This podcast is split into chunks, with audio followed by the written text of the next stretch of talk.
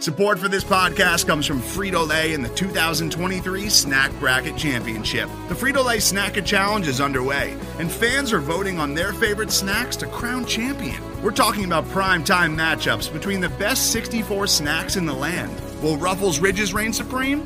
Can Doritos defend their dynasty? Or will Smart Food use their smarts for a surprise upset? Only you can decide. Get in on all the action for a chance to win up to $1,000 or a year's worth of snacks. Let your snacks be heard. Just go to fritolaysnacket.sbnation.com to vote and enter for a chance to win. No purchase necessary. Sweepstakes ends April 3rd, 2023. Void where prohibited. Year's worth of snacks awarded in the form of 52 coupons, each good for one bag of chips. See official rules at fritolaysnacket.sbnation.com. One, two, three. Do it. Oh,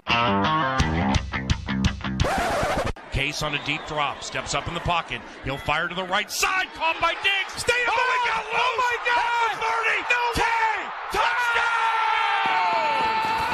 Are you kidding me? Finish. It's a Minneapolis miracle!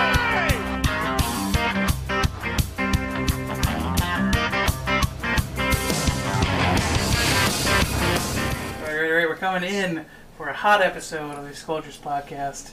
Uh, coming in right before the season here, we got the Vikings playing in the background here. I'm your host, Ed Bradmerkel, as always. Joined with me, Mike Anderson. Mike, how you doing tonight? Doing well. Twins already won today. Live, Twins won- oh. live football tonight. Gophers in a game tonight. that matters. Yep. Uh, and then Vikings obviously playing Vikings in a game right that now. does not matter. As we're recording, so we get to see some of the, the third stringers. except for the perfect season, which is Yeah. still intact. Still intact right now, as we speak. Maybe this game will, will get out of hand, but right now it's looking pretty good. Treadwell had some good catches so far. I don't know. It's Yes. exciting. Yes. Exciting times. But we have special guest tonight, Mike. Well, he's yeah, he's special. Jimmy, Donald, what's up, buddy? Edwin, thank you for having me. It's excited to be here. Um, as Mike said, real football is happening tonight. We got college football kicking off. Excited to get get that underway. Yeah. My beloved Badgers play tomorrow. Excited for it. There you I know go. you guys. Friday night aren't. game, huh? Friday, Friday Night Lights, man. Is Friday that at night. home? No, it's at USF down in Florida. Yeah, how you feeling about that one? Feeling good? USF is that the uh, team, the self uh, self claimed national champions from a couple of years ago? That'd be UCF, UCF. Central Florida. Okay. Who, if you want to bet on them, have a 44 point margin. Ooh. Yeah, 44 and a half. Not on that. I will take the under on that. Yeah. But yeah, uh, back to happy to be here to talk about some Packers and NFC North stuff. So thanks for having me. Yeah, so as Jimmy alluded to here, this is our. Uh, This is still a NFC Vikings podcast. North We would like to point that out to the listeners. Yes, this this is a, this, this is a Vikings podcast. There will be some. Uh, hopefully, we can keep it somewhat civil here. Um, but we're going to be talking about the NFC North. We got an insider on our, our greatest division rival. Yeah, Um, so we can kind of just you know bash them together on the air. right. I mean, Do your worst. All right, you said it right there. So I don't know. Anything before we jump right in here to. Well, to well, let's our- uh, our let's favorite. let's give the audience maybe a little bit of the format. I think we're gonna. The plan Sure. is to basically run down the four teams, kind of briefly summarize the offseason moves, um, and then do maybe uh, kind of a state of the union type roundtable, just kind of a maybe an active conversation about what we think's Gonna on, how we're feeling, yeah. and then predictions at the end. So should be a should be a fun show. Should be a fun show, you know. It's, See if we can keep it civil. I know we did last year. About We, you two. Are, are we? it's always friendly. I know we did last year. Are we gonna break down both teams win loss or just Vikings win loss? for With predictions. Your predictions at the end, yeah. yeah, I, I, I think think we've got to have in mind kind of just in general ranking of the division type deal. Yeah, I'm looking to do maybe just uh, the ranking of the division, just because we're doing the schedule show, and I don't want to have to throw out a record here and then go back and like try to figure out then where the wins the losses record? are. Yeah, so, uh, but yeah, Perfect. Okay. Uh, yeah. So, without any further ado, let's just jump right into it. Lions, everyone's favorite team, and uh, yeah, they made some some moves. They signed some players. They lost some players. So let's start off with the losses, Mike. Classic And, Motown we- moves. We got. Uh, uh, really didn't lose a ton. I mean, defensive end Ziggy Ansah, he left, and defensive tackle Kerry Hyder. I don't even know who that guy is. Yeah, I think Ansah was the loss that you know stands out. He's been a, a player there for a while, but then you're gonna we're about to touch on the additions, and they brought in uh, defensive end Trey Flowers, who probably at this point is a better player than Ansah. So Sure. uh, it's probably a net positive there, which I think, as I've been saying, and I know you're maybe thinking I'm crazy, but Detroit quietly have had a really good offseason. And um, I think as we go through some of these additions, uh, you know, that'll be apparent. And it's also going to be the second year under Matt Patricia. Um, I, I'm telling you, this is not a, this is not going to be an easy win any given week this year um, if this team can stay healthy. But I was kind of shocked in the Ziggy Ansah loss. I know he was pretty raw coming out of college, and he definitely flashed and had some good good talent uh, as far as pass rush capability. Um, I think not just because I'm a homer. I think Mike Daniels has a really good interior presence and could have really helped Ziggy by freeing him up a little bit. So kind of shocked they let him go, but Trey Flowers is definitely more consistent, play by play, and more of a three down type guy. So do agree they made some good moves on the line um, defensively. So we'll see. Yeah, I think Ansah was maybe a, a financial decision. Um, Sure. 30 years old, and uh, you know, I, I think you know maybe they just couldn't come to terms on an agreement. We've seen it here. Um, you see it all over with the the guys that have stuck around and kind of become maybe the hometown favorites or whatever for a while. But ultimately, um, guys got to go get the money, especially in this league. So. Uh, Or, or one snap can mean you're, you're done for your Yeah. career. Yep. So uh, I don't think anyone faults any No. guys that go out and get get the bag. Um, so you mentioned already. So Mike Daniels coming in from Green Bay, Trey Flowers coming in. Um, they drafted T.J. Hockenson, uh, picked up cornerback Justin Coleman, uh, wide receiver Danny Amendola, Jesse James, um, running back C.J. Anderson. So it, it seems like they're, they're also they're bringing in a bunch of pieces that, that could, if they pan out well, um, could be good players for Detroit.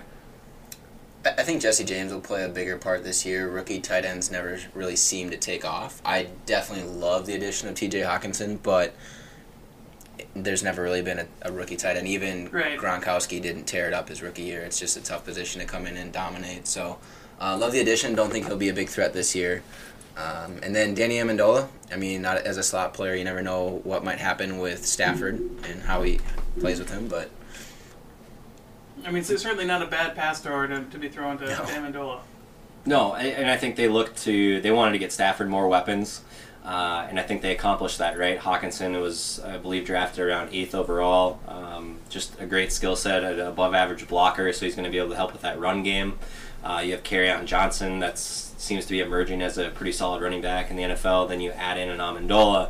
Um, I would agree with Jimmy that Hockenson, uh, you know, probably isn't going to have a monster year, but I think, you know, I would look for him to produce more than like an Irv Smith Jr. I think it's someone that's going to be a little bit more involved in that offense up front.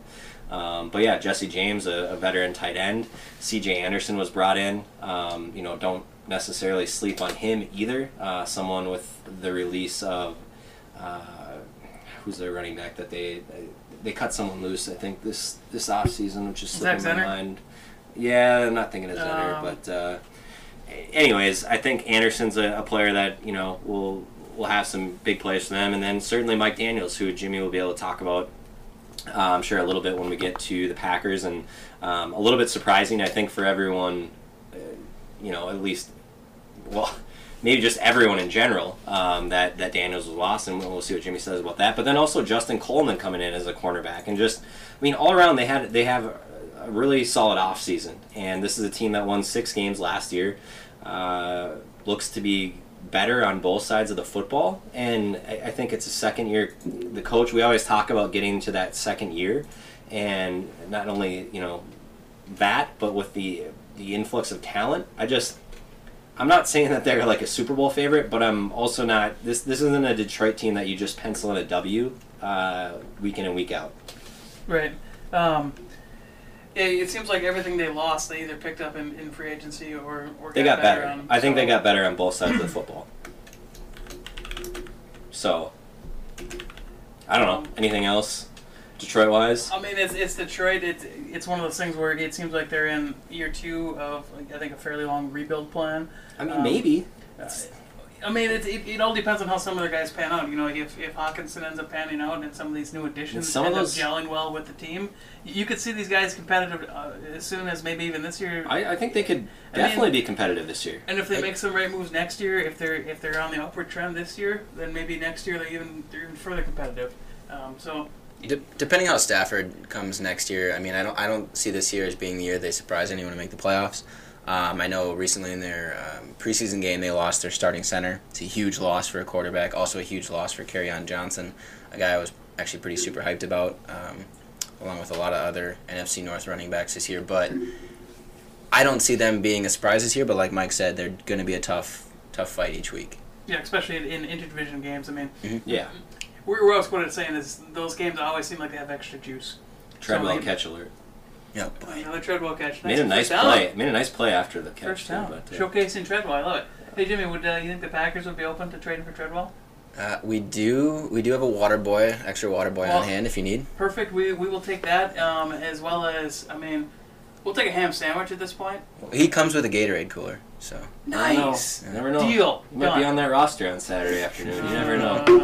But that's a different podcast. that's that's an entirely different podcast. On to the Bears at this point. I think on to the Bears. I think we kind of wrapped up everything there is for Lions. Which it's just going to be kind of wait and see for those guys. Um, but Bears obviously coming off of the division win last year. Um, so who was that touchdown Vikings on uh, number eighty six? Dylan? Dylan. Question mark? believe uh, Tight end, I believe like the fifth Yeah. or sixth tight end. Yeah, probably not. Oh, maybe. Coming back. Oh, Holding. It's going back. Holding. coming back. Of course. Of course. Uh, Bears, though, I think Yes, Bears. one thing that actually the three of us can agree on: we're not Bears fans. Uh, Ooh. don't really don't like this team, and uh, I know we've talked about it at on prior shows that we think uh, the biggest loss for them is going to be Fangio, which we'll touch on here, but that they're probably due for a bit of a regression. Yes. Uh, we'll see if Jimmy agrees with us, but let's start out with the key losses for the Bears. Yeah. So you had uh, running back Jordan Howard, I believe, who went to um, Philadelphia. Philadelphia. Philadelphia. Yep. Um, safety Adrian Amos, who stayed in the division, went to Green Bay, correct? Yeah, we basically traded safeties. Yep. Um, Um, and cornerback Bryce Call- Callahan. Callahan. Yep. Um, so those are the kind of key losses. So you're looking at And a if- couple pieces on the defense, um, and Jordan Howard, who was fairly dynamic for them last year. And then I think Fangio, right? Yeah. That's that's the Fangio biggest Maker, loss. and that's that's the headliner here. I mean, you could have lost four other players on that defense, and losing Fangio, I think, is more important. I, I would agree. I think that's their biggest loss. Um, one of the best defensive minds in the NFL. Now they bring in a Chuck Pagano, who's you know no slouch, uh, had some success, but um, I think that the Bears might be uh, looking at this offseason as we're about to recap the additions, saying, you know what, uh, we lost we lost Howard and Amos at Callahan, but we brought in a couple players that are above similar caliber. Um, assuming we can get similar production, we should be in a good spot. But I think that you know the Vikings obviously are, are looking to rebound this year. We've talked about Detroit having a better team. They're going to have a more difficult schedule, and now you lose a Fangio. It's it's a it's a new defensive coordinator. I think that they might be um, underestimating the significance of that loss. And right, and, and I don't think any one of us is, is discounting that Khalil Mack is going to be Khalil Mack, no matter what system you put him in. Oh yeah, But to to expect the similar kind of performance from that, that unit as a whole as last year is, I think, just absurd. Um, and any sane Bears fan, I think, will agree. Because that's that's a fluke here where you have that many defensive touchdowns and you're that high in every single stat category. It just doesn't stay around, especially when you lose your DC. right. Um, so, anything else you're talking about the losses on the Bears? Um, just to kind of reiterate that we all kind of are on agreement with the loss of Vic Fangio, but also losing a safety. They're generally the quarterback of your defense. I mean, you guys should know you have one of the, the best ones in the league. So I think bringing in Haha is a good substitution. We'll get to the additions in a little bit here, but losing Amos I think is a bigger loss just because he was the the cover of your defense. He was your last line of defense, and bringing in a new person, it's hard to get them up to scheme. And you're bringing in a new scheme with Chuck Pagano, so I think their defense takes a major step back. Well, and I, I think you you nailed it there. That um, if indeed he is the leader of a defense, and then you lose the ultimate leader in the coordinator, now all of a sudden you have two new, you know, so to speak, leaders coming in, and this again, it's a different. It, it's a different culture, whether or not they want to believe it or not. Um, Yes, yes, you yeah. have Mack and you have some of the same pieces, but you're also changing a lot at the top level. So um, be interested to see how they do. Uh, I know, you know, they start out right out the gate in the first game uh, of the NFL season here uh, a week from today against Green Bay. I believe that is at home for them, a home game. Um, Yep. But yeah, they they they start out with a pretty tough test right out the gate, and you know they're looking for vengeance after last Yep. year's first game against them. But um, I think let's let's jump over the additions. Uh, drafted David Montgomery, uh, running back out of uh, I believe like was it Iowa State? Iowa State, Yeah. yes. Uh, a lot of people are high on him. If you, uh, you know, if you're a fantasy football player, you listen to the uh, Saturday Fantasy podcast. I'm Yep. sure they've touched on David Montgomery. Um, should be able to fill in the Jordan Howard shoes um, adequately. They also still believe have Tarik Cohen there. Uh, they bring in, as Jimmy mentioned, safety Haha Clinton Dix. They bring in cornerback Buster Skrine. So they're kind of replacing the Bryce Callahan, the Adrian Amos is there. Kind of And one then- for one, yeah. yeah, and then the Chuck Pagano. So again, I think if you're a Bears fan, you're looking at this going, "Hey, this is about the same team. It's really going to be up to Trubisky, assuming the defense can hold up." I just I think that that's overlooking a little bit too much for me. I don't know where you two are at on that, but I, I see a bit of a regression here. I think I think week one will kind of be a tell-all. I mean, the Packers are coming in with a new offensive scheme. They're coming in with a new defensive scheme. So it's kind of which which team can kind of hit the ground running more, and it it's a tough test. It, luckily, they're at home and they've had an off season to prepare for it. But I th- I think the additions, you can't just look at it as it's a wash. Like they're new people learning a new system in a new environment. So Yeah, it, it seems like it's always a downgrade unless the talent level is substantially better. like we had mentioned earlier with the certainty and that Right. Yeah, this is a 12 win team last year, uh, seven Yeah. and one at Yep. home. So um, difficult to replicate 12 wins. Difficult to replicate seven and one, especially in the North. Uh, I do agree with Jimmy that I think this game right out the gate is really unique because, um, as we'll get to Green Bay here momentarily, uh, Green Bay really hasn't practiced together much as a, as a team this year, or, or at least played in a preseason game. Um, and now you're going to have them coming in as a new with, with, offense with no live reps. and you're going to have a defense coming in that's relatively new. And I think he's right. Whoever can actually get off, it might be an ugly game, um, but who's ever really to get it, get the ball moving quickly uh, might be able to jump out and just hang on. To, to that point, though, I mean, I, I think if you're giving the edge to anyone in that game, it's probably Green Bay. Because you're looking at, you have the All Pro in, in Aaron Rodgers, who's able to improvise on the fly when stuff breaks down, and I'm not necessarily sold that a defense is going to be able to. No, I, I. I think you're right. I think that's a potential game that Aaron Rodgers could go out and win by himself. But then again, now you have a Khalil Mack, so uh, that could be a, potentially a game that Khalil Mack could go out and, and, and try to disrupt and win by himself. But um, you know, again, different podcast at that point. But I guess what you know, what do you is that is that all for the Bears? And then when we get to the kind of the State of the Union, we, we reflect on what we think they're going to do this year. Or I mean, we kind of covered I think the the key wins and losses. Obviously, we have Trubisky coming back, a player that's really a hot topic across the league, whether it be fantasy, whether it be uh, is he going to turn out, is he going to be a bust, is he going to be good. Um, had, a, had a rough preseason. Had a rough preseason. Yeah, If I mean, for me, when I'm looking at the Bears, I mean, you look at last year, and that defense was stifling enough, and, and had so many takeaways that they put their offense in a lot of great situations. Yeah. Oh, yeah. i- if you expect that that defense to take a step back, which I think any sane person does, basically what you're doing is your average starting position on offense gets significantly worse. And I don't buy into Trubisky being able to, um, to overcome that net loss in yards because he just hasn't shown that to, to basically anyone. He, he- I don't think he's that good of a quarterback, personally. And I don't think that's a, a rare opinion in this room. Solid athlete, but quarterback Yeah. that can lead a two-minute drill. I don't know. Yeah, I, I just I'm not sold on it. Yeah. And, and with the new moving pieces in the offense, I'm just I don't know. I don't think that's enough to overcome the, their their defensive downturn. So I think they're in for a really big slump. Yeah, and, and if you've listened to podcasts, you've known that I've had a little bit of a longer leash uh, with Trubisky than you have. Um, and it's it's definitely concerning because he has had a bad preseason, and, and that's that's not coming from me as a Vikings fan, Jimmy as a Packer fan. That's coming from beat writers that are covering the Bears, saying like, "Yikes!" Uh, Yeah. There's been some times here where it's been bad. So um, I think we- we'll see what happens. But look, they're a week away, uh, so rubber's gonna meet the road here very soon. So um, I don't know. Let's. I think. Uh, I think that covers the Bears. You know. Covers the Bears. Um, Yeah, I, I think we hit on all the major points with the Bears. So I think let's move on real quick to um, the Packers offseason right after this quick break.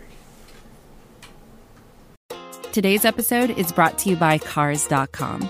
With over 2 million vehicles and 50,000 more added every day, Cars.com will match you with the perfect car for you, your budget, your life, your style. And if you're ready to say goodbye to your current car, Cars.com will get you an instant offer to cash it in. Just start by entering your license plate and get matched with a local dealer who will write you the check. So whether you're looking to buy or sell, just go to Cars.com. It's magical. All right, we're coming right back in, talking about the Packers here, Mike and Jimmy. Packers offseason, their additions, their subtractions. What does the math work out to? I don't even know. Right. We're about to find out. We'll find out. We- That's why we brought in the expert. All right, key losses. Now, Jimmy, I'm just gonna let you break this down. This is this is your heart and soul. This is Sure. who you bleed for.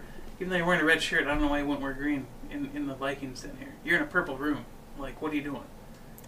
I, I have no no answer to that. Uh, if you want to check, I do have green underwear on. I, I mean, do you really want me to answer that? No. No, Mike Okay. does not. Anyway, continue. um, interesting offseason. Um, not used to over the last few years with Ted Thompson making a lot of free agency moves. The one he actually did make resulted in one of the best safeties the Packers have had in a while.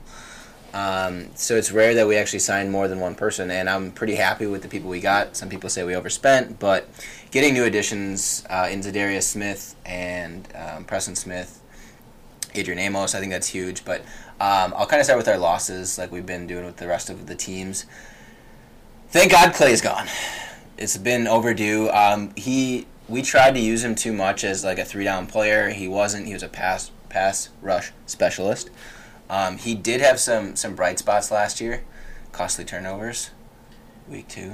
So okay, so am I correct to say you guys are going to like a four three, right?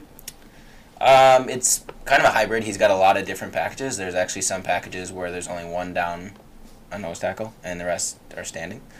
Um, That's odd. Huh, Anyway, I don't make the I don't make the playbook, but yeah, uh, it'll be more of a traditional defense, um, which is kind of why we brought in those pieces. But the the loss of Matthews, I think, in the not just in the new scheme, but he kind of wore out his welcome. He was just just kind of past his prime, needed to move on, and we weren't going to pay him the money he wanted, so he went to L.A. Um, bigger loss, I think, was um, Mike Daniels. We touched on it earlier. I think he's a great all-around player. He's uh, an all-pro, um, not necessarily like the best defensive player out there, but he's he's solid, reliable. well, he, he Um, does the dirty work. He's kind of like a Linval. Like Yeah, when yep. you're when you're thinking top defensive players in the league, you're not thinking of Linval, Mike Daniels, but they do the dirty work that all the players next to them to get that. Yep, and he, it was purely a salary cap that we had to we had to cut him for. He was he signed a, a pretty big bonus four years ago, uh, and then last year he had an injury riddled season. and Just kind of had to cut ways with him. So was that surprising for for you, for Green Bay fans? Do you think in general was that did that come as a shock when when that was? Because to me, I, I didn't think that that was a. Uh, But It, big- it was it was a big little bit of a shock. shocker for me based on, Yeah, on no. how well he's done, but He's I mean- been one of my favorite players, so definitely a huge shock. Um, it was kind of a surprise. He was a fan favorite in Yeah. preseason games and stuff like that. But me being a cap guy, you Big see- community you see guy, the, too, the cap he? they gained down it. Like I, I completely understand the move. Yep, that yep. They they made quite quite a bit on that. Um, I want to say close to 10, 10 million. Uh, might be wrong, but I want to say he was due at least eight and a half plus some other signing bonuses. But um, yeah, tough to see him go. I'm excited to see how, how we get past that. Muhammad Wilkerson.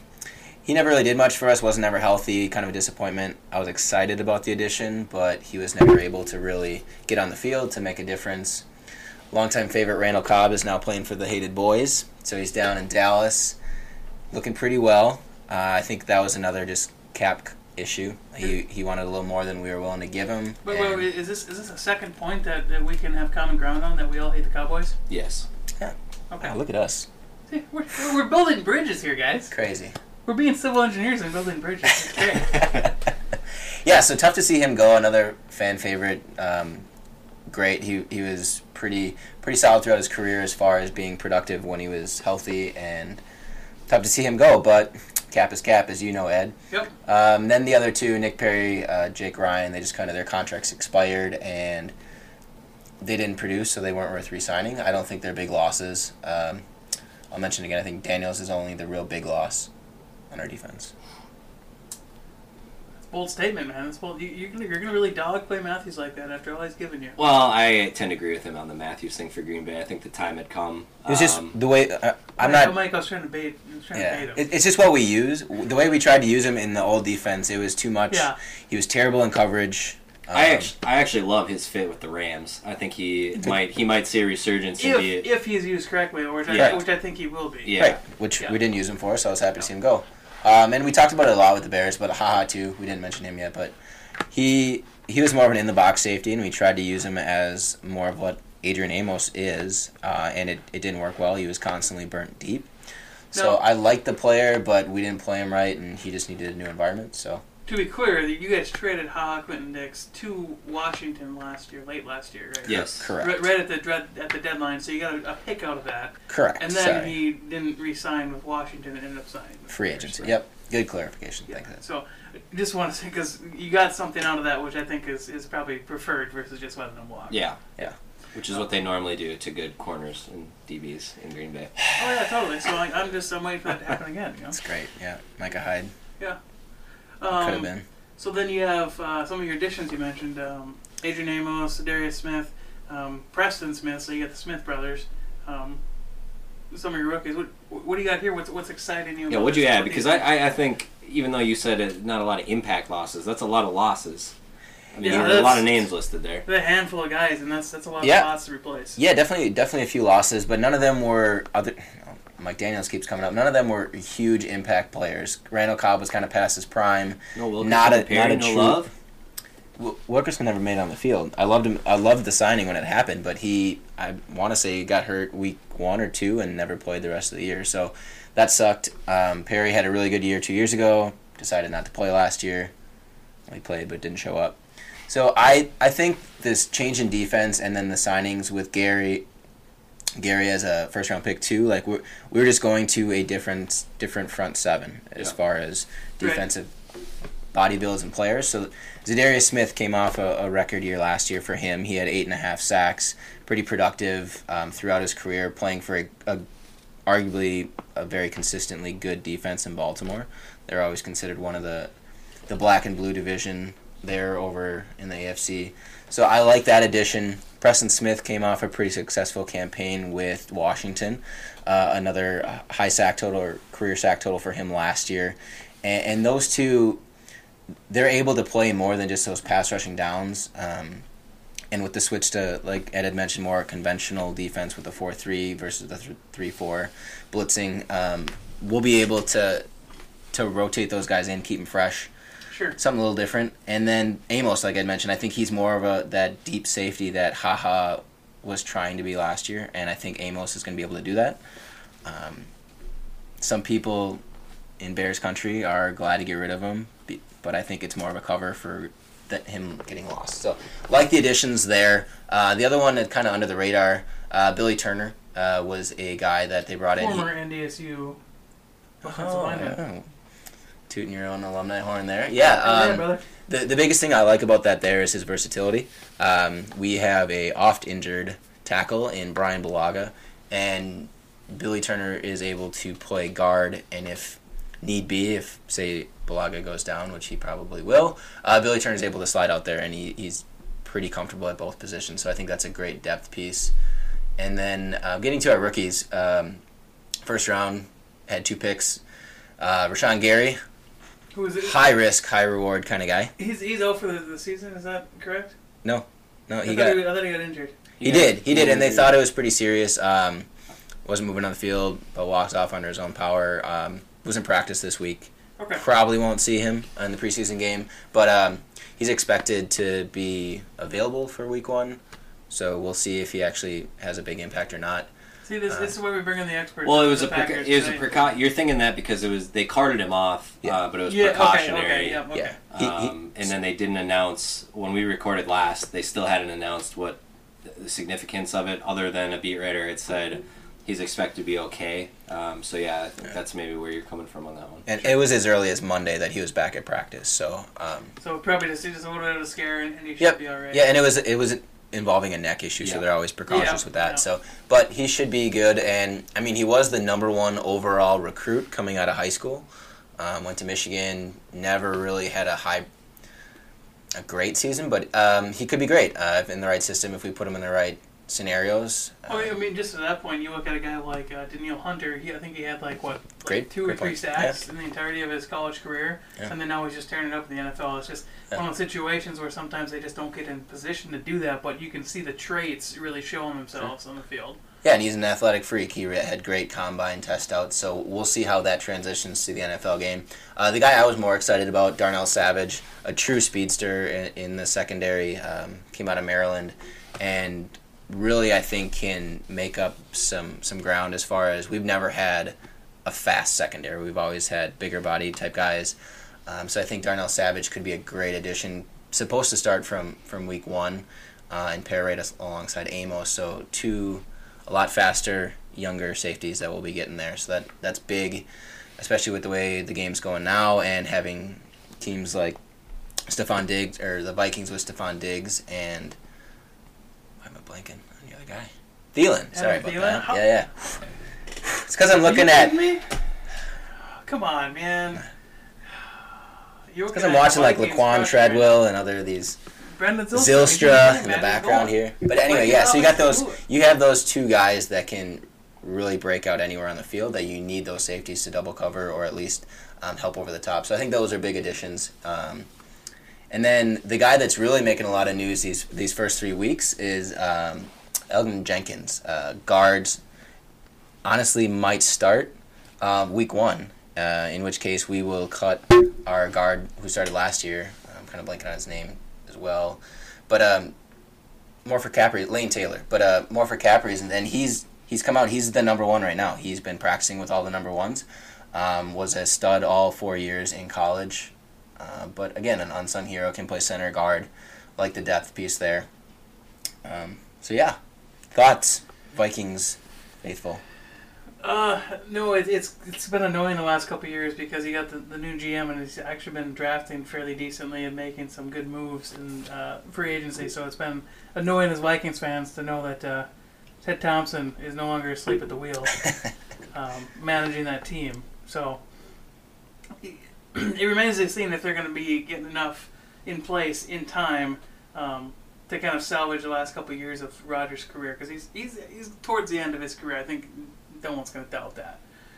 So yeah, I think he's we're- got three, four more years left on his contract, but Right. But that so- puts him at 39 40 at the Well, end and, of and as we've seen, you you don't know. All of a sudden, a day could come and and a high caliber player can hang it up, yeah. especially at the Yeah, quarterback Luck, position, yeah. because you, you see guys like that that have made a lot of money and they have careers in potentially in Hollywood. They have they have other areas where they can make a lot of money. Look at the Tony Romos of the world, made about to make Yep. double digit. Uh, tens of millions, or at least ten of millions of dollars doing broadcasting. Like these guys have other avenues of revenue. So Which, by the way, Um, I am completely on board with Andrew Luck being in that position because I think he would he would be a similar level as Romo. as long as he keeps wow. the neck beard, you know. Oh, 100 percent. If he doesn't keep the neck beard, he's not hired. That's But part on- of his contract. Uh, On the flip side, look at. I'm uh, insuring his neck beard for 20 million dollars. he's got to get some commercial highlights out of that for Right. sure. Uh, but look at the flip side. You have Tom Brady, who he tweeted earlier, "Who would have thought I'd outlast Peyton Manning and Andrew Luck?" yeah, Yeah, no, I, it's it's insane. So you never know with Rodgers, but I agree he's definitely on the downtrend. You got to you either have to be smart, like Patriots have been, and kind of change your offense to tailor it to what he's good at and, and what it'll be. But definitely got to capitalize on these next year, year maybe two years. yeah. Okay, the biggest piece we're looking at is also Lafleur. I mean, that's that's a, that's Yeah, a really big touched on him, yeah. coaching change. Um, I, I don't know. I, I don't know what that's really going to affect because it seemed like Mike, Mike McCarthy lost the locker room for quite a while. He, I would have honestly two years ago. I think he lost the locker room. Um, last year was when it finally came out, but you look at the Packers. I believe over I the mean, last by locker room, we mean Aaron Rodgers. Let's clarify. True. Well, that's all that really matters. If you don't have your quarterback, your entire offense is, is going to Right, be especially in the case of a high-profile quarterback. Yeah. You know, like Yep. like a Rodgers or a you know, it, I would the same would go to a Brees or someone along those lines. If Yeah. if they didn't have buy-in, you're gonna see the you're gonna see the trickle down effect. Yep. Right.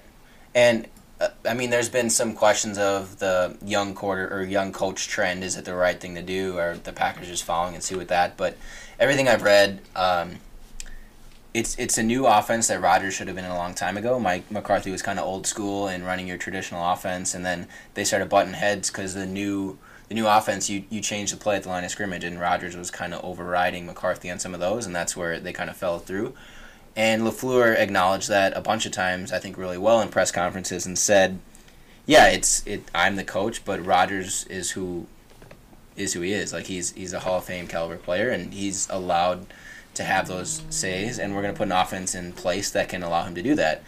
And you've got Davante Adams, who I think is a, a first team All Pro receiver, and he's saying how he thinks the offense is so more electric this year. So, Right. I mean, time will only tell, but you have your top two players on offense loving the system they're in now compared to last year. Yeah, and I mean Lafleur. We'll see. Um, we'll touch on this more in the State of the Union. I'll just briefly touch on what I think off-season wise. Green Bay had money and they spent it. I'm not going to fault them for that. Uh, Jimmy mentioned that they might have overpaid a little bit to get some of these players, but that's going to happen when you have money. happens, so yeah. um, I think they made the right moves in going to get some players. I do think uh, you've got a lot of new moving pieces, which again I'll touch on here momentarily. I didn't love the draft. I remember at the moment I didn't love the draft. They just had two high picks. I would have liked the way the draft fell to maybe either move up or um, you know look at something that's maybe a little more concrete as opposed to such a high risk, high reward player in Gary. Um, you know, maybe like a Chris Chris Lindstrom, or maybe shore up that line where there's a little bit more.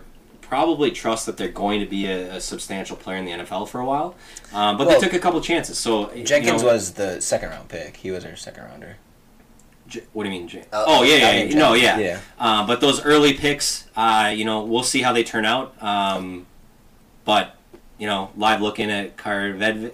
Kaare Vedvik. Oh, Oh, right, right. right. Yeah, he's not making that was the close, 30 yards? Yeah. He's he's not making the team as a kicker. Also, Vikings fans, uh, there was a Kyle Sloter to Ameer uh, Abdullah touchdown. Nice little nifty run. Abdullah's making the potentially squad, get him on the squad. But um, yeah, well, I think Packers was thoroughly covered there on the additions. We'll hop into Vikings here briefly, and then we'll just kind of go over where, how we think things are going to shake out. So Absolutely. Um, One, one last nugget I'll just throw in there real quick, just because I can, because I'm here. Um, with the Packers, I think a, a guy to look out for, uh, rookie Ty Summers has had a really good, productive preseason. Um, we've already had injuries uh, to do? Oren Burks. He's a linebacker, Okay. productive linebacker, more of a not a not a big athlete, but he's always in the right place. He's got a nose for the ball. So he had a really good career at TCU. We got him late in the draft, um, and because of injuries, he's been forced into some activity. And I already like what I see. So got to keep an eye out for. I'm not going to surprise you or like blow the lid off of any offense, but I, I think he'll be a solid defensive linebacker. all right. Irv Smith's gonna have four touchdowns against them in one Okay, game. here we go, and it starts. All right, moving on to the Uh, it's Irv Smith Jr.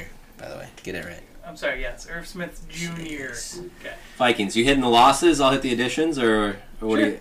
That, um, that, that sounds great to me. Um, Vikings so and losses sounds great. key losses. Okay, okay, Jimmy. All right, don't make me cut the mic, right? But key losses. Um, lost Sheldon Richardson, uh, Marcus Sherels, Andrew Sendejo, Davis Murray.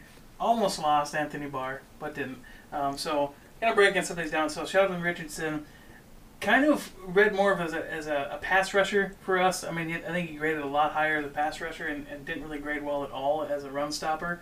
Um, you, you kind of saw last year the Vikings, their run defense dipped quite significantly from 2017. Um, I think the stat was like the Vikings defense were playing four more minutes on average per game than they were in 2017. Um, that's that's an entire game over the course of the season. That's that's a lot of time. So, is is that loss really a, a big loss? I don't know. We'll talk about that in a second once you get to the additions. Um, Marcus Sherels' obviously a mainstay in this in this team for it's got to be close to a decade, if not over. I, I, I couldn't even tell you, but it always seems like he was always making that roster spot because he's so consistent at his returns. Um, so he goes down to I believe New Orleans. New Orleans. Um, so Along with Murray. ki- kind of a loss there, but you know, my thought is you- we brought in the new special teams coordinator, and he's kind of just kind of cleaning house, just making some cap room because I think Marcus Sherels we'd have we'd have to pay him like 1.5 two million dollars, and right now it's at a premium right now with all the pieces that we have, the, Yeah. high price pieces, that's at a premium. So sometimes you have to get a little bit riskier on some of those fringe players. Um, He was with the Vikings from 2010 to 2018. yeah, so eight years. So that's that's a really long time.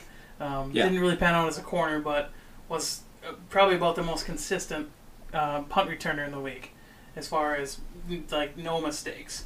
So it remains to be seen how much that's actually going to impact the Vikings, but you know, we'll see.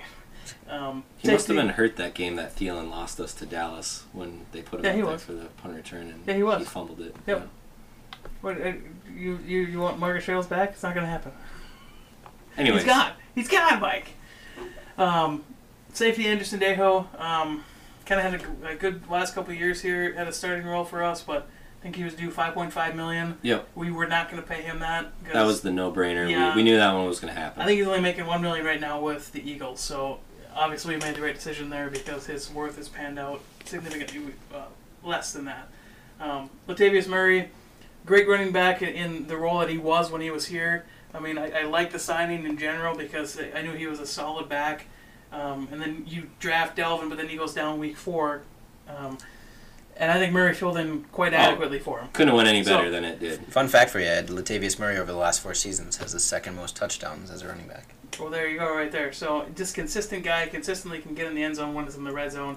Um, so I don't think that's a big loss because you bring in Mattison. I'm sure you're talking that a little bit, Mike, but um, a, a loss to the running back room, a loss to a consistent guy. Um, I think that's kind of our biggest loss is to me losing Mike Priefer as special teams guy. Yeah. That's that's a net positive. I think he's ruined four different kickers for us. Right. Um, the only other loss I could say is, well, we lost um, DeFilippo, but that was like three weeks before the end of the season. Yeah. So uh, that that'll factor in a little bit, but that's also a net positive because that just wasn't working. The only other one that comes to mind would be uh, Xavier Rhodes' high level of play. I believe we lost that as Okay, well this okay. offseason. But, Okay, oh, sorry. okay, Um, that's a different podcast, Mike, and we'll get that about week five when he comes back, and, and then you're like, well, oh, if he Xavier waits, Rhodes will if he go. waits till week five to come back, we're gonna have some serious issues. oh, we got Mike Hughes, we got we got We got the other Julio side- Jones, Oh, Davante my Adams we'll to be start. fine. Yes. We'll be fine. We'll be Okay. fine. Well, I'll start with Davante. the additions. Gonna torch him. Um, Anthony Harris, not necessarily an addition. Um, I mean, we, we signed him, but Ben here, I think. I, I say kind of an addition because it is, he's an addition to the starter. Yeah, uh, everyone knows what he's about. We love him here. Mm-hmm. Uh, one of our favorite players in the podcast. So, gonna step in. He's made some nice plays already in the preseason. Yep. Nothing to worry about there. Is Um, he, will he be a starter? Oh yeah. Oh yeah, Yeah. he's, He'll he's start opposite of, uh, across Harrison yeah. Smith. Set So it's Harris some Sendejo spot? and Smith. No.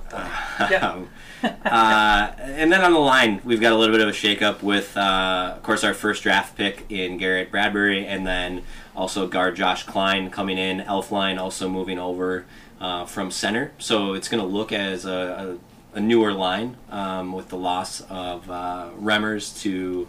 I don't know where he ended up. Giants, I think it was. Yeah, I think that's right. Yep. Um, so a little bit of a new line. Obviously, uh, there will be some growing pains at times. We've seen Bradbury with a couple holding calls, I believe, already in the preseason. Uh, but you know what?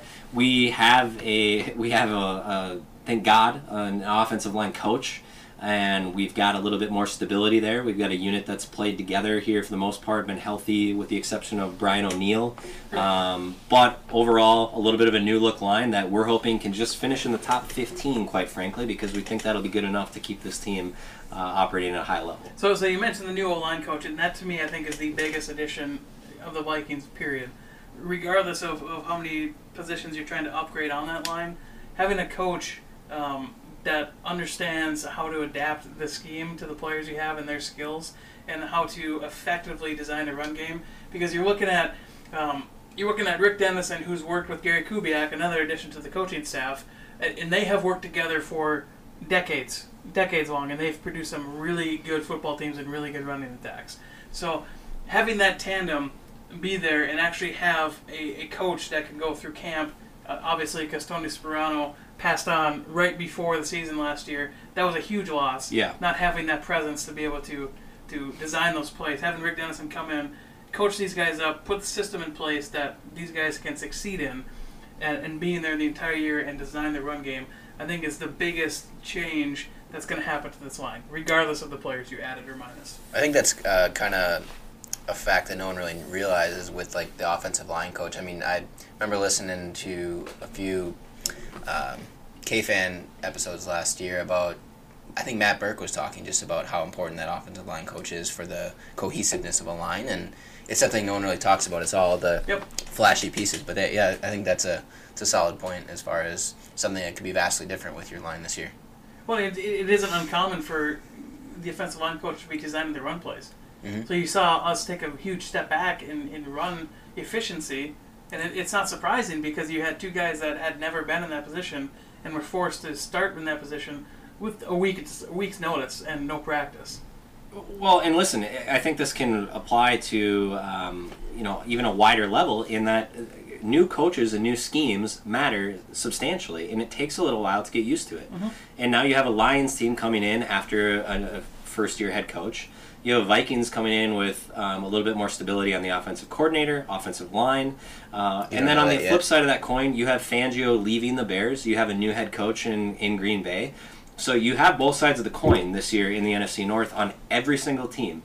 Um, and I think that, as we're about to get to, um, in my prediction, those sorts of things are going to have a substantial impact in how this division plays out this year. But Absolutely. Real Let me- quick, as long as we're talking addition, um, seen a lot of tweets on the TV here out during the game about the Zylstra guy. Zylstra. Well, he, he Yeah. was his addition last year, was he not? Was it last he year? Okay, was. sorry, uh, did he get up and get? Did he actually get a couple? Uh, yeah, I think he did get some uh, Cup of some coffee cup of the coffee up there. A cup of coffee, what? like a, a little bit. Of, sorry, style. we're still in baseball season over on this side, this side of the table, but uh, it, it- basically an indication that they got they got a taste of the pro level. Oh yeah, I think he was he was on a roster for at least Okay. a couple weeks. Yeah. All right. Uh, Zylstra is so. Uh, those of you listening obviously probably know this. Uh, by the time you're listening, uh, probably actually won't know. Hopefully you're listening right away. So, uh, but wide receiver five for the Vikings is up in the air. Um, so he is a guy that potentially uh, could be that guy. We don't know. Okay. Um, but yeah, Zylstra um, has made a nice nice catch or two in this game.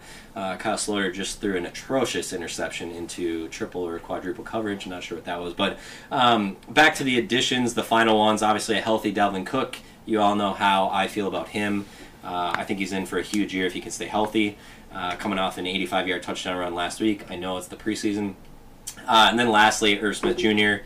Um, you know, really high on him, Mike. uh, I'm hearing you say his name a lot. a rookie uh, tight end. Again, I agree with with Jimmy's statement that you usually don't see um, huge years from those rookie tight ends, but I do think, as I've stated time and time again, that he's going to have some big catches for us this year. Um, and I actually think a few of those catches are going to be in the end zone. Um, just a lot of athletic ability, and I think he's going to have just a way to kind of sneak free and, and Yep. make some nice catches, and I think Cousins will find him. So, uh, really excited about Irv Smith for Are the you- future. Are you Um, expecting him to be your tight end one right away? Or? No, we'll have Rudolph. No, and then- it'd be tight end Oh, yeah, too, like duh, in two Rudolph, tight sorry. ends. But we're Sorry, expecting sorry. to run a lot more two tight two tight end sets. Yep. Um, and it, it, presumably, and, and granted, we have uh, He- Conklin, we have some guys. David Morgan, hopefully, Yeah. uh, we might not see him till the second half of the season. Yeah, but he's, he's on pup right now. My guess is he's probably going to start the season on pup, so I wouldn't expect to see but we him have some guys. We're, we're very deep at tight That, end. that's, that's six or eight weeks they're out if they start the season on pup. If they start the season on pups, they're locked in for six weeks Six out, weeks, and then they yep. have six week window after that six weeks to be active, To be active, to yeah. start practicing, and then they have I think three weeks from the date that they start practicing to be elevated to the 53 man roster or put you IR. okay, there we have it. It's it's somewhat confusing. No, I, that makes sense. Well, I, yeah, get it's- I just more knew it was like a six yeah, week yeah. if they by the start of the season because the Packers brought someone off and that was able to make them When they have, eligible yeah, and there's things like they have to be off before the before start. the of the start to. It's like the no, week, okay, the week so of the to be placed on regular season pup, you have to be placed on preseason pup. There, you can't put them on pup if like it's like week three of the preseason and then they get hurt. You can't be putting Right, that. right. It's, it's meant to be like a long term injury recovery, Yeah. kind of to catch Yeah, yeah. late season injuries. Um, yeah. Cool. And then also another note: if someone is IR before the official start of the season, they're done. They cannot be brought back. Correct. The IR. That's I think what I was. doesn't Yeah. Yep. Um, and then the last piece, Shamar Stephen coming back from I believe Seattle. Correct. Uh, yep. Should fill in. there. Uh, should fill basically the Sheldon Richardson role. Um, But, but again, like I said, it's not. He's he doesn't read more of as a pass uh, rusher. He reads more as a yeah, yeah. a run but stopper. a guy Gap that I think we signed for three something like three for twelve. Um, a guy that might be here for a little bit, right? Yeah, three years. I think it's I think it's less than twelve. I think it's um, like somewhere around nine in averages. Um, But yeah, a guy that should be able to walk in, fill in the system. So Yep. overall, this is a pretty similar team to last year. Um, and now I think we get to move to the fun part, boys.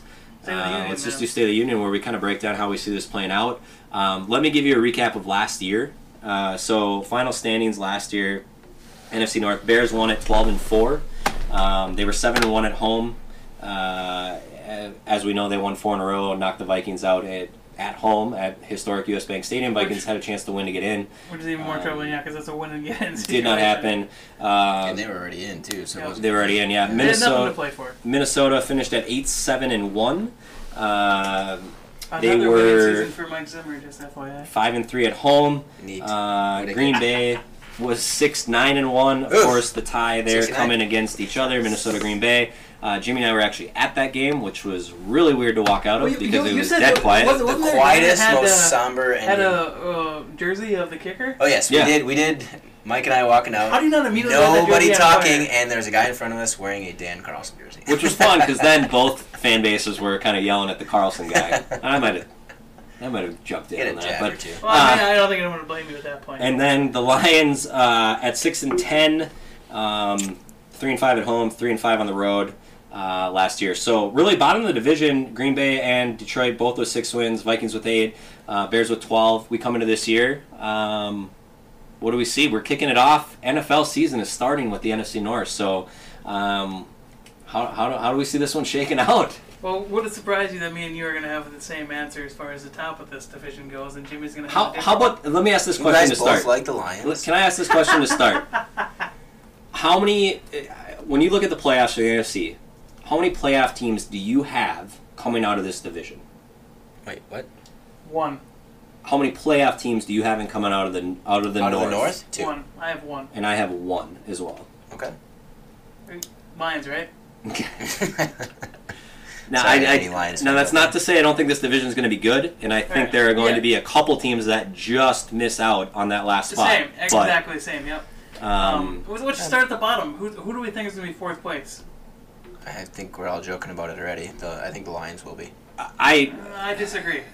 Okay. and and, and and I'm in all seriousness here, but I I do I have Green Bay finishing at the bottom of this division this year. And, and, and I have the same, but it's not like a rivalry thing. Like, oh, I think Green Bay just going to suck. It's I think there's too many moving parts, and having a new head coach where you don't un- fully understand what's going to go on with that. I just I think that's going to be enough to take them down, and I think Detroit's done enough to improve that the bottom of this league is still going to be like seven and nine possibly.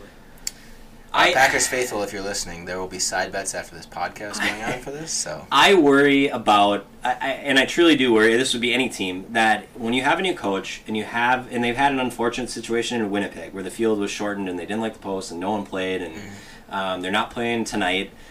There just hasn't Rodgers, and I get Rodgers has had a year where I think he threw maybe like six passes one preseason. He basically played for you know one drive. So but, but that was him, that was okay. in a consistent system, right? Right, but this is a newer, this is a new system. It's there's some new Right. pieces all over. Jimmy, you went over all the losses and a lot of the additions, and you're happy overall with the the sum of the goods there, right? And and I Yeah. don't disagree with that. But you're starting out with Chicago, Minnesota, Philadelphia, and I just I get worried that all of a sudden you you dig a hole potentially to 0 and 3, and maybe you're not. Maybe it's one and two.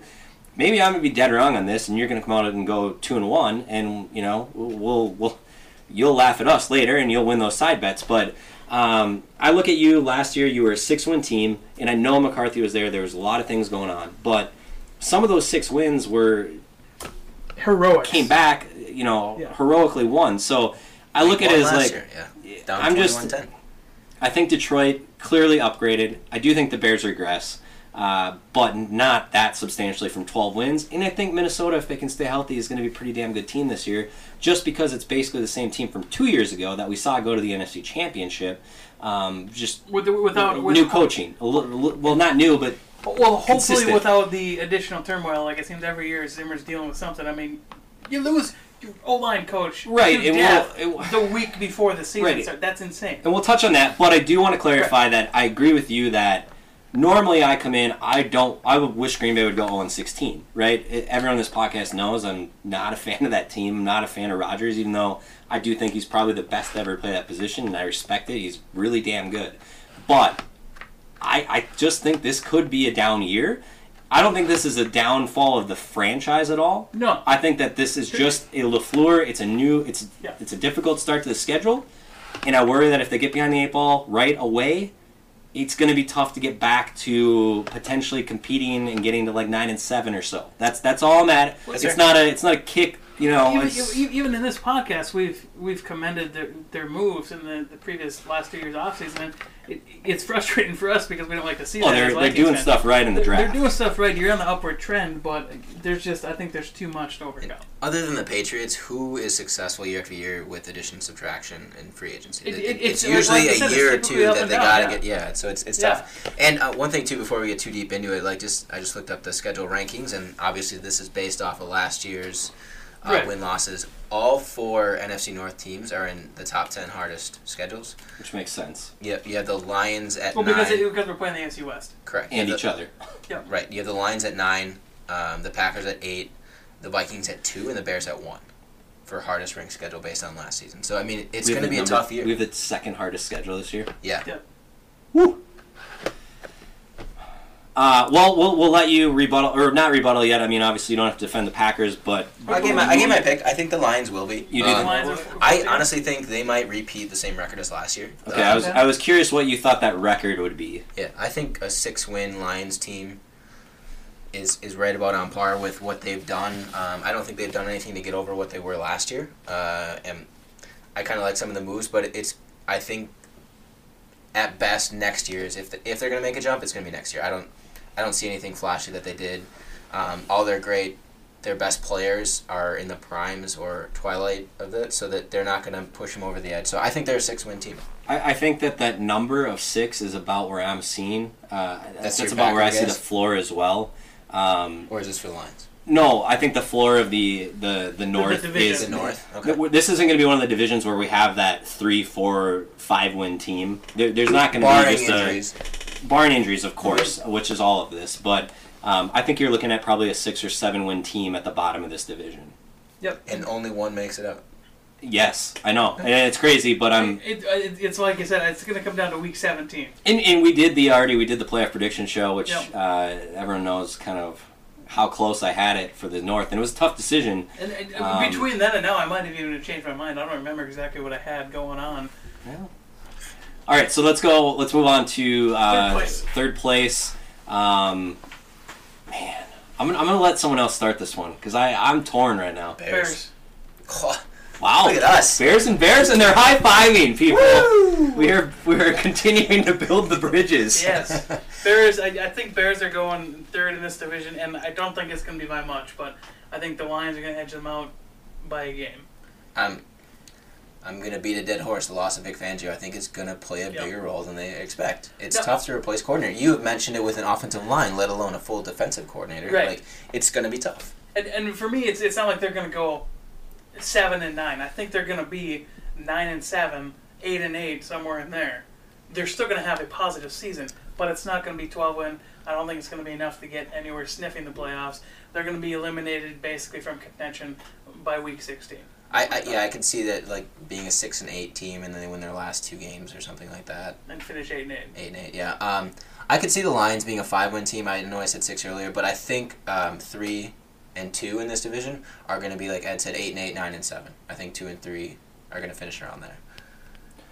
All right, uh, I'm gonna. St- I'll, I'll go with it. Um, I, I'll go with the Bears as well. Uh, I, just think that it's more Detroit for me, and I just I'm I've been kind of preaching that I love their off season, and I think that they're a better football team than everyone thinks. So I'm I'm gonna say that Chicago regresses enough. Um, there's enough new faces, and I think Jimmy nailed it. The Fangio loss is really what's going to set them back. Uh, and also, I think there's improvement, right, on um, them getting. You said they were the number one difficult, most the difficult. hardest they have the hardest schedule. schedule in the league, um, along with a couple upgraded teams in the NFC, in my opinion. And you know what? Green Bay always plays them tough. It's arguably the number one rivalry in football. the So it doesn't even matter if I think Yep. that Green Bay might regress this year. that those two battles don't really matter. And we Well, already talked about week Like one. two, three, and ten teams yeah, each other. it's gonna be crazy. so uh, yeah. I'll go with the Bears. Uh, I'll buy in. Um, I hope we got a lot of Bears fans listening, and, and yeah, you're gonna finish towards the bottom. You're gonna have a bad year. You're gonna miss the playoffs. Side bet number two, Mike has the Lions going second in the division. Well, so do I. I don't have the Lions making making the division their first division title. So you and I have the same. Uh, Lions going second in the division. I have them going One and two. You guys have the ten and six. woo! Wow. Hey, now they did go ten and six the year that uh, they were they were what they were ten and three, and they needed to win one of the final three, and they ended up Yep. losing. Yep. Um, So so I, I think it's gonna be similar to that. They're gonna be ten and five. All right, they're gonna need one win week seventeen to get in. They're not gonna get it, wow. But they're gonna be right on the cusp of it this year. Do you know why they're not going to get it? Because they play the Packers in Week 17. Yeah, you guys get to play Classic. spoiler, Boom. which which I'm fine with. Oh, Aaron will be out in LA. Oh yeah, because we're going to be resting up for the Right. the playoffs. Oh, okay. Uh, I'll stick with it as well. I think that Detroit really will flirt with the playoff spot. I think they'll be consistent um, all year, be in the conversation. Um, if they can stay healthy, I think Stafford is still a, a very adequate quarterback, and they brought in some weapons for him. So it'll be kind of fun for him to be able to sling the ball around. Yep. Uh, I, I think year two in the the, the coaching scheme huge. is going to be Patri- huge. Yeah, huge. That defense should get better. I believe Patricia is a defensive-minded um, coordinator. You still got some nice pieces there. You bring in a Trey Flowers, so Who played under him um, before? yeah, I, I, I really think this Detroit team, um, and I could this Good could be something that haunts me, but Surprise. I think they're not they're not going to be that bad of a football team this year. So um, I'll have them narrowly missing the playoffs at uh, I'm going to go nine and seven. Nine and seven. Okay, so we have ten and Did, six. did nine you and give your Bears record? Uh, Bears record I'm going to say seven and nine. Seven, nine, seven, six, We- seven, eight. losing season for So I've got Green Bay and Chicago right at that six seven win mark. Green Bay maybe at six, but also maybe both of them at seven and nine, Okay. and then nine and seven for. So we know where we're at here, right? Because Correct. Uh, but I was opposite of you two. I think two uh, NF, um, NFC North teams will make the playoffs. Uh, I'm gonna have one you of them guys is Packers. Yeah. So wait, where were you at? You had the bottom was Lions. Lions. The second bottom was Bears. Chicago. So you got Vikes and Green Bay. Who do you got Both finished in? Who do you got finished in second in the division? Um, Packers. Ooh. Ooh, can we record that? Wait, wait, we Uh, are recording come that. on. Okay. Um, I they're gonna make that as a wild card. Um, I have them at ten wins. It's a tough schedule, um, and I think the first three weeks are gonna be crucial. How many Um, we had? not enough. Uh, you don't take enough commercial breaks. Eh? Um, I, I think I think a ten win team out of the NFC North is going to do enough damage to other NFC teams that it, it, it gets you in. And, I agree. I agree. Um, Ten wins in the North will get you in. And I, I think that. th- that's where my tiebreaker is with the Lions because I think their division record is going to be bad. So you think they'll lose out on that? All right, so that's they'll fair. lose on that. They'll be like two and four in the division, but they'll Right. still be ten and six. So I think I think the Packers um, have it at ten win team. Um, they they could surprise me to eleven. I wouldn't be shocked. Twelve would really surprise me. I don't see that happening. But I also don't see uh, a losing record like last year happening again, barring injury, of course. So I, I'm they're going on with a, a new offense. Um, Rodgers, Davante, they're rejuvenated. Um, a different defensive scheme. We got some new players coming in. I think we could surprise some some teams, um, and I think we make it as a wild card. What is your concern level? Um, because I feel like I would say this for Minnesota. I would say this for any team that had a new system and just you know the the third preseason game was essentially just it might as well have never happened. You had 33 starter 33 players that did not play, including all We stars. played at an 80 yard field. True, but you had you literally it's a game that didn't happen. Um, a game that typically your starters are going to play uh, half. just just to or, get the speed, yeah. so I, mean, is I, there? I know you've been tooting his horn. Dalvin Cook had two rushes.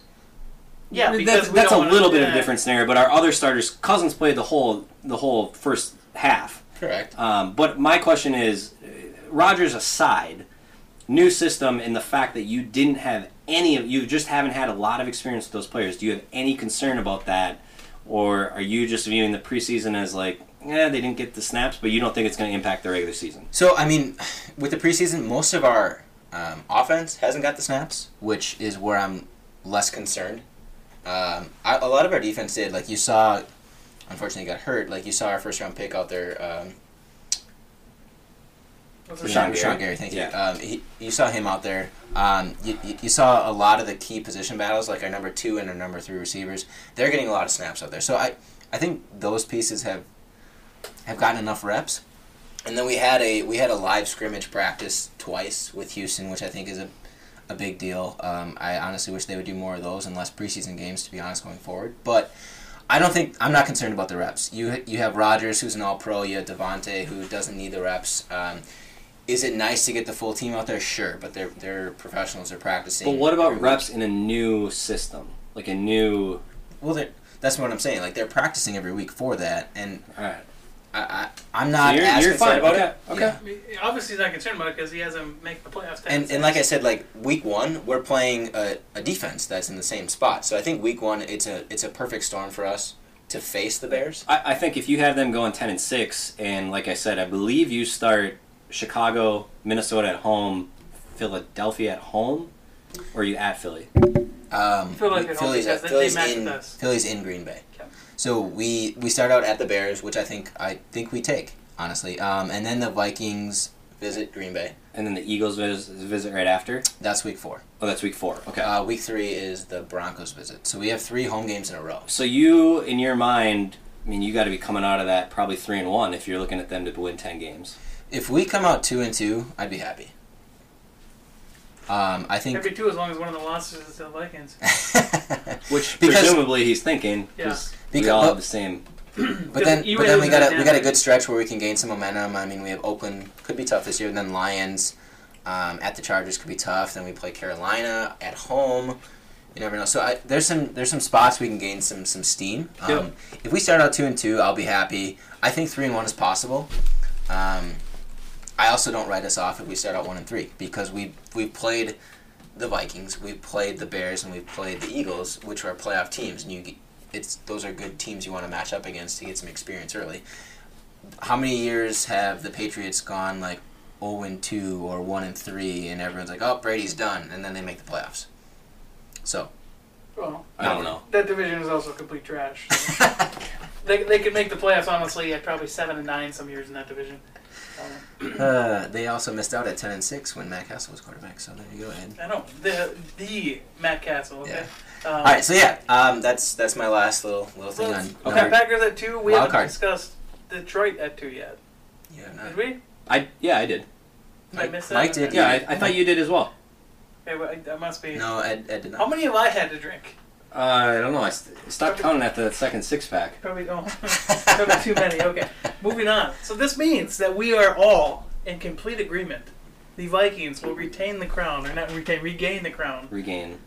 of the NFC North, Kings of the North. Yeah, I, I think um, you know for me it, it's been a culmination over the course of the summer, uh, through preseason, through actually uh, investing more time than ever um, into looking at the NFL, looking at all of the different moves, and um, I really feel the Vikings have come out uh, healthy through the preseason, which has been something that's been a problem for not only us but many teams, but we've managed to do it. Which is knock on wood because that's. oh, It is knock on wood, but none of them are. I mean, yeah, I mean, Yep. we're not playing those guys right now, anyways. But um, and you don't hope that any of these guys get hurt either. But uh, you know that, and then the perfect storm of two of the teams that I think are usually the biggest rivals taking a little bit of a step back because of more of a coaching and new new schematics. But um, for me, I look at this is mostly the same team that we had two years ago in the NFC Championship. And last year, you had a few things that were out of your control that I think really derailed the system. You had an offensive coordinator that I think tried to force his system and not actually look at the players and try to make it work with what they do best. And I think that that's something that's going to happen this year. Really excited about that. My biggest concern is the defense. Um, you know, is is that I, I I've said it. I think the defense is going to take a step back this year. I don't think it's going to be substantial, but uh, I think that they might fall into that eight range, eight to ten range, which should be fine. But some of the things we saw in the third preseason game scared me. Obviously, I made the Xavier Rhodes barb uh, earlier in the podcast here, and, and if they take a big step back, then yeah, all of a sudden you're in these shootouts, and I don't know. But um, let's assume the defense can remain top eight. The offense does well, what it's you know we think it's capable of under this new system. Um, I think this is a very good football team, and in the NFL, you have to take advantage when you have a window. And this year might be a window for them to be very, very good. Um, second hardest schedule, you know, obviously is last year. so- unfortunate, but um, I've got the Vikings winning the North, and I think that if if it goes like I, I envisioning it, I almost said wanted to, but going like I envision it, um, Right. I think they win it by a couple games. Um, I, I think week 17 we are, you know, we don't see a Cousins, we don't see those sorts of players out on the field. Interesting. So you think we're going to rest starters to that point? I, I think it's a comfortable win of the division. Okay. Um, so yeah, I, I think in general I'm in agreement. The things that concerned me last year, the offensive line, the coaching, those things have been solved or upgraded. Okay. One thing with the Vikings O line, it can't be worse than last year. Like there is almost no way it can be worse than last year. Again, almost no way. I mean, it- almost no way. But it, we were ranked the lowest in almost every single category last year. Right. And and what you did is you brought in new talent with Bradbury. You have Elflein going back to what's hopefully a natural position. You, you're bringing in a Josh Kline who, over his career, has graded out really well at right guard. So you're solving those positions. Um, so at a minimum, that should be at least a tick above. You're bringing in more weapons for Kirk Cousins. You're bringing in an Irv Smith Jr. You're, you're trying to get better at your wide receiver. It looks like well, the Bisi Johnson is going to be a, maybe relevation at that wide receiver three. You're going You to know? roll Cousins out. You're going Right. to give him a little more flexibility. You- You're going to get him in, in what he's, you know, statistically graded out as better percentage plays for him. You have Dalvin Cook back, which should be completely healthy, like full off season, ready to go, out the gate, ready to go, and, and going to be crushing it. You have both Diggs and Thielen coming off of another great year, and you have, I think, probably a revitalized Rudolph with a new contract, and he's ready to go, ready to, to show what he can do because he knows his time is going to be short. He's probably only got one more contract left in him. I wouldn't be surprised if this is his last year in Minnesota. So this could be the showcase for him. I think he understands that. He understands the situation very well.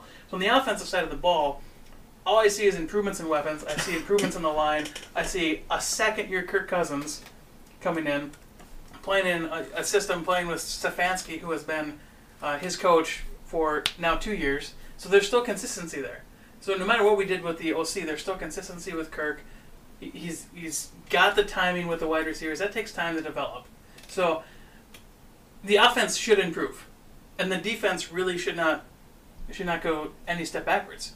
You lost Sheldon Richardson, sure, but you gained back Shamar Stephen, who, in the system that we're trying to run, is what you want to do. All the linebackers are the same, all the corners are the same. You upgraded arguably at safety from a declining Sendejo, so that defense should stay right up in there in the pocket, top 10, top 5 defense, because all the coaching staff has returned again. So I look at this, the Vikings are only going to get better from what they were two years ago. Quarterback's better, talent's better, weapons are better. The defense is is still the defense on paper. on paper. And might I, might I remind people my whole my whole theory with the Vikings playoffs. You hear this, Jimmy? We're gonna rehash it. He's Two- going every other year thing. 2014, Mike Zimmer enters the league. Go seven and nine. Okay. 2015, they go 11 and five. 11 and five, make the playoffs. They lose 27 wide left. Right. 27 field goal wide- wide left. Right. Next that Mike year. died that day. Next year, 2016. Uh, Teddy goes down. They go eight and eight. Right. Pour one out for Teddy. That's my boy. But the, not not on that. We need that equipment. Okay. Um, next year we go 13 and three, two game improvement, and then we go to the NFC Championship game, two game improvement from wild card NFC Championship game. Right. What's the only logical? Okay. The next year down here, eight seven and one. That, it's only logical that this year we're gonna go 15 and one It's science. and we're going to win the Super Bowl. It's science. I mean, it- it's pretty clear to me. I'm with you, Mike. I'm questioning how many drinks he's had over. Right. You know. But Bring on the third six All right. pack. que- question. Legit question for both of you. Okay. Who's the better team, Atlanta or Philadelphia? man, they're both very good. I have both teams in the playoffs. Okay. Here's why I'm asking. Both very good. Okay, Ed, you. I'm giving you a chance to answer. I think Ed likes Philly more. I think I like Philly more right now. Why I'm asking that is, Mike, you hounded me on the rough start to the Packers schedule. Oh, Vikings don't have. The can't Vikings block. have Atlanta, Packers, Raiders. We have third week, easier team too, and then you are at the Bears. So you have just as hard a start. No. I, I I'm not. I'm not Okay. gonna. I'm not gonna disagree with that And at then all. and then Ed, you were saying they're going to be, or I'm not sure which one of you. You were saying they're going to be sitting people at the end of the year. These That are your me. last. These are your last four games. You're number two in the NFC North, Lions. Then you go at the Chargers, who could very well be fighting for a playoff spot. I like Yep. the Chargers this year. Then you have the Packers coming in on your uh, disastrous birthday Easy win. weekend, Mike, where Mike will be drinking White Claws because the Badgers beat the Wait, wait, Gophers. that- that's that's where they play the Vikings. Yeah. yeah, the Packers haven't beaten us at US Bank Stadium. Historic. They also haven't beaten Stadium us in like two years. That's true. Great. Almost years. three now. Yeah. And, And then what's the last one? Then you play the Bears at home. Okay, and keep in mind, I said maybe week 17 we would sit people, not the last four games of the season. Well, I'm just saying, like you have a very tough four game It's a brutal schedule. Here's what I'll say: Atlanta, we match up well historically. We've we've done okay against Atlanta. And it's at If home. if Rhodes can, If- Match up if- against if that's- Julio if that's in Jones. Whoa, whoa, Atlanta, whoa, I think You're my feelings bashing different. Rhodes earlier. I know, I'm concerned. If, if, if that game is in Atlanta, I feel drastically different about that game. I mean, I don't know. I, I think at home, that's. I look for us to get out one to oh. zero. I think Green Bay. I'm not worried about just because you know how I feel about Green Bay this year. Uh, you have a seasoned defense you who's returning almost every single starter you have a against seasoned team. a, a brand new a brand new system. I mean, yeah, well, we're not going to walk through the schedule, but yes, I agree. Vikings, obviously, you said it. We had the second diff- most difficult schedule, so it's more than Green Bay. Correct. Um, yeah, I, I get where you're coming from. Obviously, you had us finishing uh, slightly, potentially tied with Green Bay, but winning the tiebreaker. I'm not sure how you have it shaken out. Where did you have us record wise? I think the Packers win ten. Um, I could see you tying and winning it, but I, I had you eleven and five, Okay, so the two seed. slight victory. Um, where do you think that that would shake us out overall in the NFC? Is that a top two, Two- seed? two seed, That's a two, two seed. seed, Okay. Uh, and I mean, do you have any other thoughts on the Vikings? Any other input? I know we obviously uh, talked a little bit about Green Bay, but any Well, I, I kind of kicked it off by asking like, those questions. I think it's the first four. How do you come out of that? What do you What are you thinking you do? I, I think two and two. I'm happy. What do you guys need to start your first four at? I, Are you happy I at two and I'm two, or do you okay need to go three and one? I'm I think okay that- with two and two. I'm happy with three and one. for I'm me, ecstatic for me, at it's the four and first six. I believe is what I said because what do we got at. Uh, read me the first, and we're going to do a schedule preview, which will be a fun show. Uh, Um, coming so after soon. the Bears that I mentioned, those first four, then you go at the Giants and then Philly at home and what's the one right after that? at the Lions. Okay, so the first six. I think to that Philly game, um, you know, you've got some tough games there. So you've got Chicago, Philly, Green Bay, Atlanta, and then the Giants and the The Raiders. the Raiders. So Yeah. I think you've got four crucial NFC games, and if you can go, I, I, I if they want to be playing to the level that I want them to be at this you gotta year, go five and one in that. you, you got to go three and one in those games, and you presumably win the other two. So yeah, I want them coming out four four and two or five and one. And here's where why I made that point. Like if they don't come out four and two, those last four games of the year, they're gonna have to start. Oh, all of their 100% starters, and it's it's gonna be a brutal stretch to No, end the year. I- so how hot? Even if they finish eleven and five, like I predict them, um, I have them losing their first game of the playoffs because I think they're gonna have such a brutal schedule. They're gonna they're gonna be a worn out team. I think they're a great team, but. I think it's just gonna it's gonna come down that they're they're kind of worn out. They're gonna have some some injuries, unfortunately, that uh, might hold them back a little bit. So I think they win the North. You guys will give me shit for another year on you guys being the kings of the North. Yeah. Well, we weren't last. Neither of us were last year. Yeah, so I mean we're in the same boat there. you were the kings of the North bef- most recently. True. It's true. But um, I I don't. I think I think us as a wild card moves farther in the playoffs than you do. Let's just let's just agree on one thing though, and it's not an agreement because it's a fact. The Detroit Lions haven't won the division since Tampa Bay had won it. I know. Tampa Bay was in our division, and they've won it more recently than Correct. Detroit. Great stat. What? Let's let's just uh, let's just closing thoughts here. Um, I mean, anything to add with with the entirety of it? Obviously, as a division, I think You for guys the most said part, your record. No, we're holding out. the. Vikes record. I'm I gotta yeah, I gotta it's read. got a I record. want to look because I obviously I have a range, um, but I I want to actually go through game by game and come up with that that Yes. number. So. That- That'll be a future Um, show. Make sure you tune into the podcast. But anything, I mean, obviously, right now, I think the teams for the most part are healthy. I would say Jimmy, you can argue that that well, you can't argue. I think Green Bay, uh, far and away, has probably had the most injury injuries happen so far. Um, but it sounds like you're not too concerned, not too substantial. They've been depth or unproven pieces, so it does it hurt? Yes, of course. Um, I don't think it's detrimental at all. So I mean, I, I don't know. I'm really excited, boys. We're we're gonna see football here. Uh, literally be kicking off in exactly a week. Uh, we're almost to the minute. Um, I'll probably be uh, over at uh, Jimmy's house uh, watching. I probably won't be. You probably won't be, but I will be, and then I can't hopefully, the you know, I know you're going to game one. Yes. Jimmy, I'm assuming maybe you and I are watching football that weekend. Uh, I'm Red zone, excited. NFL's coming back. But any any other closing thoughts? I mean, I think this was good. I think we're all we're all seeing it clearly. It's just It's just, I mean, this is this is kind of a return to the division where every a good division. team is. I think that's my closing thought. It's a good division. it's it's every other team in, in this division is either on the rise or they have players where they're one year away again, or they could surprise. Like Green Bay could surprise us all. If that if that system clicks immediately and Rodgers Green Bay buys in wins- and it goes, that that's going to be a dangerous team because it's still got Rodgers, it's still got some good pieces. Green Bay could win 11 games this year, and I'm not going to be shocked. Right, like it's not going to floor me that they win 11 games. Then you got Detroit, who's making good moves. If that your two of It's not of Matt floor me. works out, that's that's. oh my god, it's pulling me. But then you got got two Detroit. over here. You got Detroit, who's made some good moves, and they wouldn't surprise me if they end up in, in that conversation. And you got Chicago, who, if maybe Vic Fangio thing is not as bad as we think it is, they could surprise some stuff. And you got the Vikings, who have been consistently in that conversation Yeah. the last several years. So this is going to be a brutal division, and I- you know we, we've we've talked the last hour and so about this, but hell, we could all be wrong, and this could be flipped on its head. True, and I think we could beat ourselves up, and then we're all gonna be kicked by out of division opponents. But I, I think if you put the Lions, the reason I'm not high assigning the Lions is because, like you said, I think this is arguably one of the, if not the best in the NFC, the best in the in the NFL as far as like a rounded division goes.